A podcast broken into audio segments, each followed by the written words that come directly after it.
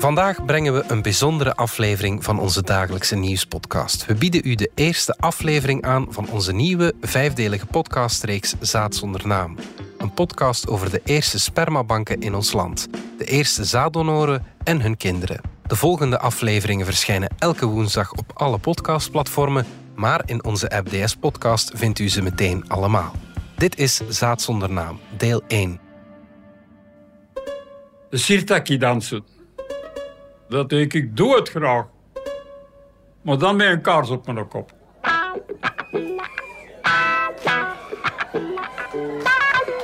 Op een of ander feest in Turnhout voorgaan en een kantus leiden, uh, een salamander, spitsen.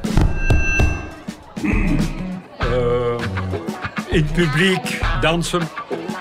Ja. Uh, gekke dingen doen. Uit een bol gaan. Hè? Zonder te realiseren dat er mensen zijn die zeggen... Oei. Oei. En dat is een gynaecoloog? En dat is een gynaecoloog. Wel, dat kon mij niet schillen of dat ik gynaecoloog was of niet. Ik was Harry van der Pas. Ja? En ik deed wat ik graag deed. Zowel in mijn beroep als op de dansvloer. Dit is Zaad zonder naam. Een podcast van DS Audio over de geschiedenis van de spermabank in België. Aflevering 1. Het ritueel. Naam, Mijn naam is Harry van der Pas. leeftijd, Op dit ogenblik 89 jaar. Maar dat gaat niet lang duren, want binnenkort word ik 90. nu dus, Pensioneerd. maar vroeger Gynaecoloog. En ik ben Stef, ik ben een donorkind en ik ga je door het verhaal van Harry leiden. Mijn praktijk was in Turnhout. Een kleine burgerlijke gemeenschap waar dat iedereen iedereen kent.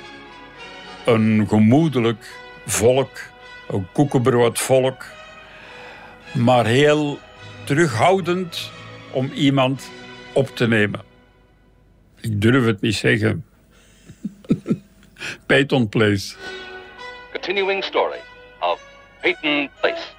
Een Amerikaans toneelstuk dat eigenlijk gaat over hoe mensen over elkaar roddelen. En hoeveel kinderen heb je als gynaecoloog? Op de wereld gezet. Eh, ja, dat is moeilijk. Het topjaar dat ik gehad heb, had ik er 420 op één jaar. En ik antwoord gewoonlijk met een boutade, ik denk 30 ton. Het ongeveer elk kind weegt 3 kilo, maar het zijn er meer dan duizend. Dus het moet meer dan 30 ton zijn. Naast bevallingen deed Harry nog andere, meer controversiële dingen. Ik was een vooruitstrevende figuur in zaken vrijere seksualiteit. De pil, Actieve contraceptie. Ik plaatste spiralen. pijnloze bevalling. Hysteroscopie. De sterilisatie van mannen. Het waren allemaal ingrepen die toen moeilijk lagen in katholiek Vlaanderen. Maar zijn moreel kompas was zijn vrouw. Ik vertelde heel veel aan mijn vrouw wat er overdag gebeurde. De meevallers, de tegenvallers, de reacties van patiënten, de vragen van patiënten, zodanig dat die een deel van mijn praktijk was. Ze was een klankbord. In die zin dat ik dus een, een, zeker een klankbord nodig had. Om eventueel ook te kunnen corrigeren in wat dat je overdag doet. En zeggen, ja, en, en, hoe heeft hij er dan op gereageerd? Ah, ja, daar heb ik eigenlijk niet over nagedacht. Ja, dan moeten we dat de volgende keer wel doen. Hè? Dus dat is een, een correctie op uw manier van werken, dat zij als vrouw aanvoelt, maar dat ik dat als man waarschijnlijk niet heb aangevoeld, om u te steunen in nieuwe dingen die je wil doen.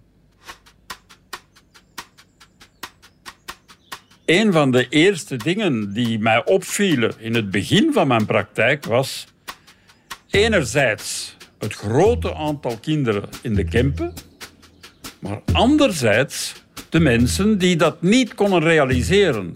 Wegens wel kinderwens, maar niet zwanger worden. En dan wordt het zoeken naar hoe kan men dat oplossen. Ik en mijn man hebben zelf moeilijkheden gehad om zwanger te worden. Het heeft bij ons heel lang geduurd voordat het uiteindelijk is gelukt. Het moment dat ik en mijn man aan kinderen wouden beginnen en de pil achterwege lieten, om dan effectief ook zwanger te kunnen worden, was ook het moment dat ik ben te weten gekomen dat ik een donorkind was. Dus voor mij was het heel onwezenlijk om dan uiteindelijk bij de gynaecoloog te zitten, de aankondiging te doen van wij willen samen een kind krijgen, maar dan met de wetenschap dat je een donorkind bent. Als je zo hard naar iets verlangt, kan het inderdaad heel obsessief worden. Ik benoem dat ook als een soort van tunnelvisie. Dus snap ik wel al die wensenouders of die volwassenen met een kinderwens, die daar naar verlangen, die ook systematisch hun grenzen verleggen. Dat heb ik ook gedaan. Ik heb ook hormonen gepakt die ik eigenlijk niet wou pakken. Mijn ijsprong laten uh, springen op commando, hè, want dat doen ze dan. Ik heb ook heel veel onderzoeken gedaan. En dan wordt het iets heel klinisch, terwijl dat er zoveel hart verbonden zit aan het gegeven van het verlangen om dan uiteindelijk toch wel een kind te kunnen hebben. Of mama te kunnen worden of papa te kunnen worden. Als je als vrouwenarts iets of wat met uw cliënteel verbonden bent, het ergste dat een koppel kan overkomen, dat is kinderwens niet vervullen. Die hoop, die is er elke maand, hè? Elke maand is die hoop daar weer. Van het niet of wel krijgen van de menstruatie. En die wordt elke maand weer terug de kop ingedrukt, hè? Moet je u voorstellen, hè? Harry begreep de koppels door wat zijn eigen ouders was overkomen. Ik ben geboren met een forceps, met de ijzers. Ja? En daar is dus iets fout gelopen, zodanig dat er een ontstekingsmechanisme ontstaan is, waar zij heel haar leven lang last van gehad heeft nadien, en dus geen tweede kind kon krijgen. Heb dus nooit geen broers of zusters gehad. En mijn vader had veel liever meer dan één kind gehad. Van daaruit kunnen we nog beter begrijpen dat het een essentie is voor een koppel, om een koppel te zijn, dat er ook eigenlijk een kind moet zijn. Dat voelt eigenlijk van begin af aan wel heel sterk aan. Daar werd niet makkelijk over gepraat. Men komt met pijn in de rug. Men komt met pijn in het hoofd. Men komt met uh, onregelmatige bloedingen. Maar dan moet je als gynaecoloog aanvoelen hier is meer aan de hand. Ik kan niet zeggen dat het een schande was, maar het was wel een gebrek voor een vrouw van niet te kunnen zwanger worden. Dat was de oorzaak van de vrouw. Een man is vruchtbaar. Een vrouw kan onvruchtbaar zijn. Zo denkt men en denkt men, denk ik nog. En dat is natuurlijk helemaal niet waar. Want het koppel is onvruchtbaar. En niet de vrouw en niet de man. En dan is het zoeken naar waar kan de oplossing liggen. En dan komt natuurlijk de volgende vraag: bent u dan ook bereid van een zaadstal te leveren? Ja, dat is al moeilijker. Maar hoe doe je dat? Dat zijn allemaal heel brave katholieke jongens, hè? En die moeten dan masturberen. Dat is eigenlijk bij de meesten daarom nog niet altijd gebeurd. Hè? En als ze dat al wel eens gedaan hebben, dan is dat wel zondig. Hè?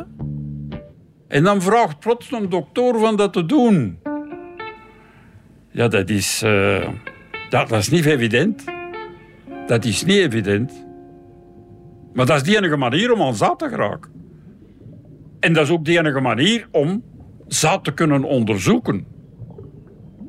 Ik moet zeggen, dat wisten we al wel op de universiteit dat er zaad is dat niet beweegt, dat er zaad is dat abnormaal is en dergelijke meer. Een oplossing daarvoor, die was er niet. Die heb ik op de universiteit nooit geleerd. Als een man onvruchtbaar was, kon een gynaecoloog niets doen. Het was ja of het was nee. En als het nee was, dan waar moesten die? Het enige wat hij kon doen, was op zoek gaan naar vruchtbaar zaad. Maar er was nog geen spermabank in de Kempen. Dus moest hij die zelf oprichten. Wie waren mijn naburige buren? Oostmalle. En wat gebeurt er in Oostmalle?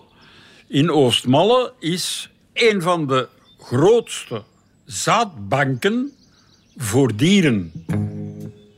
Paarden, koeien, schapen, die daar het zaad produceerden om dan aan diverse veeartsen te leveren die dat bij de boeren gingen insemineren. En daar leert hij hoe hij zaad kan invriezen. De directeur van dat zaadcentrum, ik heb met die man een zeer goed contact in, die zegt, maar dat kun je toch zelf? Dat zaad prepareren, doe dat zelf. Wat deden wij vroeger, zegt die een brave man? Wij hadden een toestel waarmee wij zaad konden invriezen in pellets. En dat toestel, dat hebben wij nog. En als jij dat toestel wilt, bah, wij gebruiken dat niet meer, dan kun je dat krijgen. Dat toestel is heel eenvoudig. Dat is een strijkijzer. Het onderste deel van een strijkijzer is een glooiende plaat. In plaats van dat dat een gewone effe plaat is, is dat een plaat met allemaal nopjes. Denk even aan de oude voetbalschoen. Als je nu een ijsplaat neemt, gewoon een centimeter dik, ingevroren water. Je zet dat strijkijzer op die plaat ijs. Dan heb je een vijftigtal kleine putjes. Daarover giet je je samenstelling zaad en antivries. Die bevriest meteen in die putjes. En je hebt dus allemaal pellets. Na een zekere tijd, en die tijd moet je een beetje experimenteren, is dat gevrozen. Je laat dat heel even, net genoeg om los te komen, ontdooien. Je doet een goede slag op die ijsplaat. Die bolletjes komen los en je doet die in een klein houderke.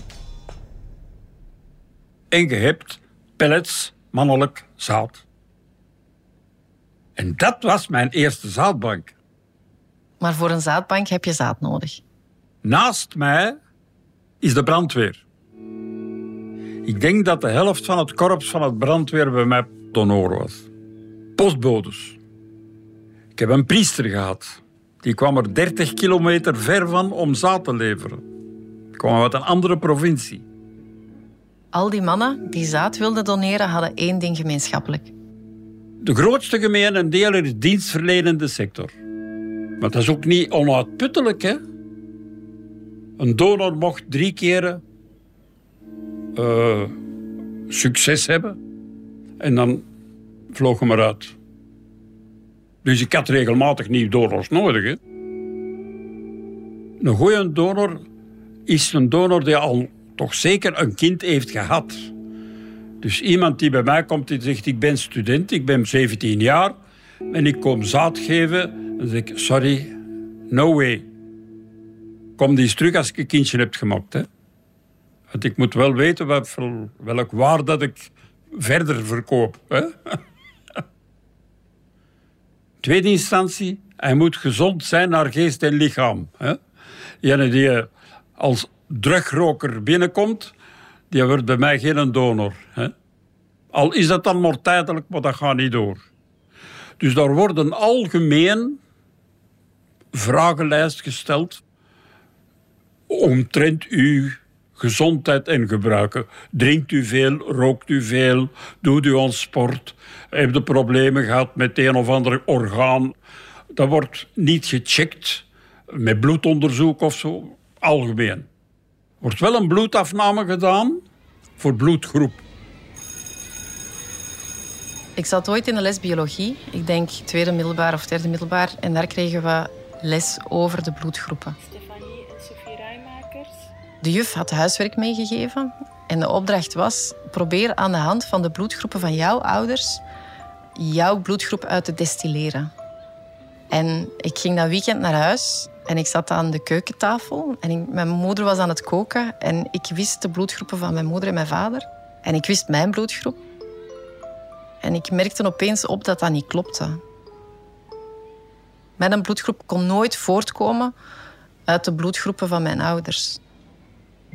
En op dat moment vroeg ik aan mijn moeder: Mama, mag ik jouw bloedgroep nog eens weten? En dan zei ik van ja, maar mama, dat klopt hier niet. Ik kan de bloedgroep niet hebben die ik heb.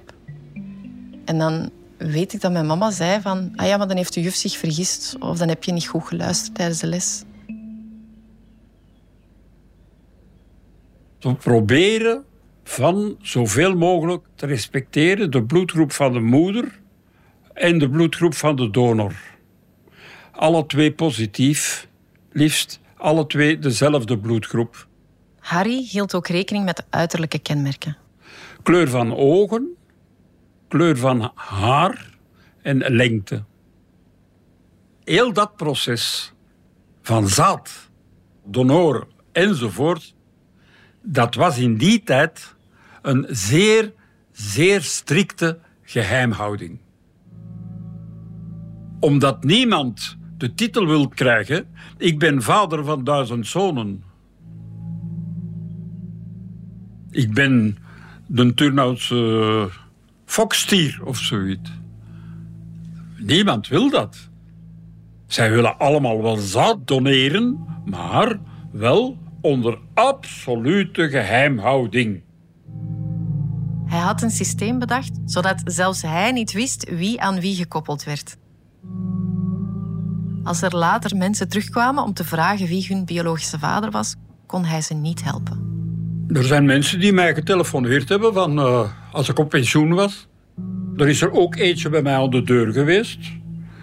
En gezegd, ja, sorry, met de beste wil van de wereld, ik zal u het systeem uitleggen. Ik kan, als ik het zou kunnen, nog gaan zoeken. Maar het enige dat ik u kan zeggen, dat is bijvoorbeeld dat uw vader rood P4 was. Maar wie rood P4 is, dat weet ik niet. Ja? En mijn laborante zal dat ook niet weten, want wij hebben nooit achter rood P4 een naam geschreven. Dat is heel de problematiek rondom. Moeten we dat nu de donors bekendmaken of niet? Mijn donors komen ze nooit te weten. Vele meer kinderen denken dat hun vader hun vader is, die het niet is. Hè? Namelijk uit een buitenechtelijke betrekking. Hè? Want dat gaat die vrouw u niet vertellen. Hè?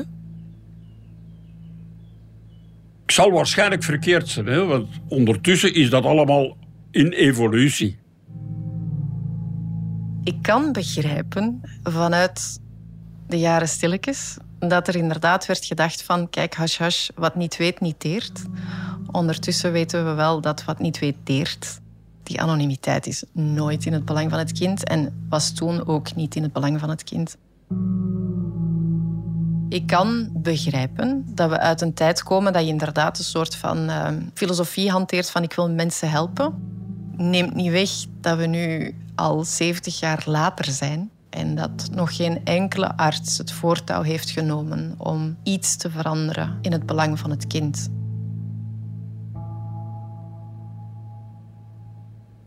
Ik heb dat altijd willen zien en met opzet willen zien als een medische ingreep. Dat is niet we gaan dat romantiseren, want hier gaat het, nu gaat het gebeuren. Nee, nee, nee, nee, nee, nee, nee. Ik heb alleen een medische taak te doen, namelijk met dat instrument dat in die plaats brengen. En dat is heel kort. Dat duurt vijf of tien minuutjes. Dat is alles voorbij. Dus dat is geen speciaal moment. Dat is niet van, ja, moet dat een beetje... Allez, het licht wat donkerder en... en, en, en- nee. Klassiek, gewoon puur medisch. Een technisch ritueel. En ook voor de vrouwen was het geen prettig moment. Die hebben liever dat het zo rap mogelijk gedaan is, want die vinden dat niet plezant. Die vinden dat eigenlijk eerder gênant dan plezant. Hè? Dat, is, dat, dat is toch niet... Daar begint de verwachting. Hè? Ze zijn niet in verwachting, maar daar begint de verwachting. Mooi woord hoor. In verwachting zijn. Wat mij altijd opviel, dat is... De vrouwen komen terug op controle zes weken na de bevalling. Allemaal. Maar allemaal. Geen enkele uitzonderingen, dat weet ik zeker. Hè? Kwam die man mee met dat kind op zijn ressort. Dat was zijn kind, hè? Die man weet dat, hè, van die seminatie. Maar die gedraagt zich meer als vader dan een gewone vader, hè? Dit was confronterend voor Harry, die zelf vader was van drie kinderen.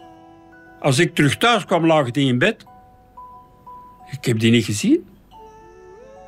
Mijn vrouw zorgde voor het huishouden. Daar had ik dus helemaal geen, eh, ja, hoe moet ik zeggen, eh, geen bezorgdheid over. Dat werd door mijn vrouw heel goed gedaan. De zondag probeerde ik zoveel mogelijk thuis te zijn. De zondag was heilig, omdat dan al de kinderen thuis waren. Maar buiten dat was het eh, werken as usual.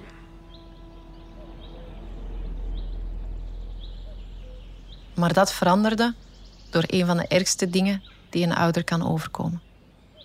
Mijn oudste dochter is door een dronkaard doodgereden op 28 jaar. En mijn eerste uitspraak, mijn eerste idee was... Eigenlijk heb ik die niet genoeg gekend. Mijn vrouw kende die heel goed.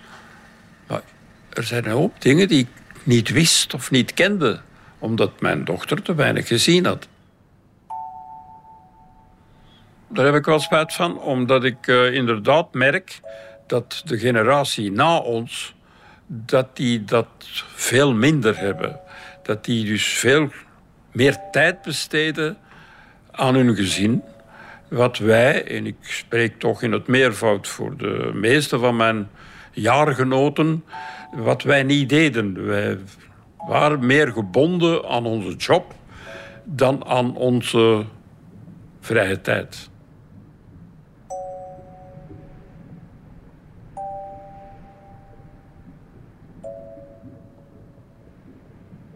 Na een leven hard werken kwam er een moment om te stoppen met de spermabank. Dat afscheid was een beetje moeilijk, omdat dat was een deel van mijn praktijk dat definitief stopt. En waar ik dus weet dat ik mensen gelukkig maakte. En waar ik weet dat we het konden. Harry wilde dat zijn werk zou doorleven. Ik heb heel mijn zaadbank, mijn containers, het zaad dat erin zat met zijn kenmerken, alles behalve mijn strijkijzer, heb ik alles omzonst overgedragen aan de Universiteit van Antwerpen. Het Erasmus-principe. Niks weerhouden, alles meedelen. Niets weerhouden, alles meedelen.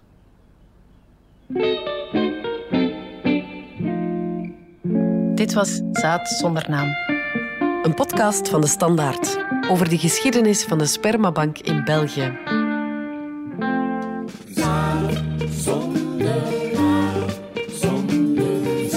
Zaad zonder naam is ook een boek van Tine Klaas, uitgegeven bij Lano. Muziek Tim Liebaert. Montage Sanne van Otten. Sounddesign Wederik de Bakker. Mix Joris van Damme. Met steun van Sabam for Culture. En Fonds Pascal de Kroos voor bijzondere journalistiek. En luister ook naar mijn verhaal. Het verhaal van een kind van een anonieme donor. Dit was de eerste aflevering van onze vijfdelige podcastreeks Zaad zonder naam. De volgende afleveringen verschijnen elke woensdag op alle podcastplatformen, maar in onze app DS Podcast vindt u ze meteen allemaal. Alle credits van de podcast die je net hoorde vind je op standaard.be-podcast. Reageren kan via podcast.standaard.be.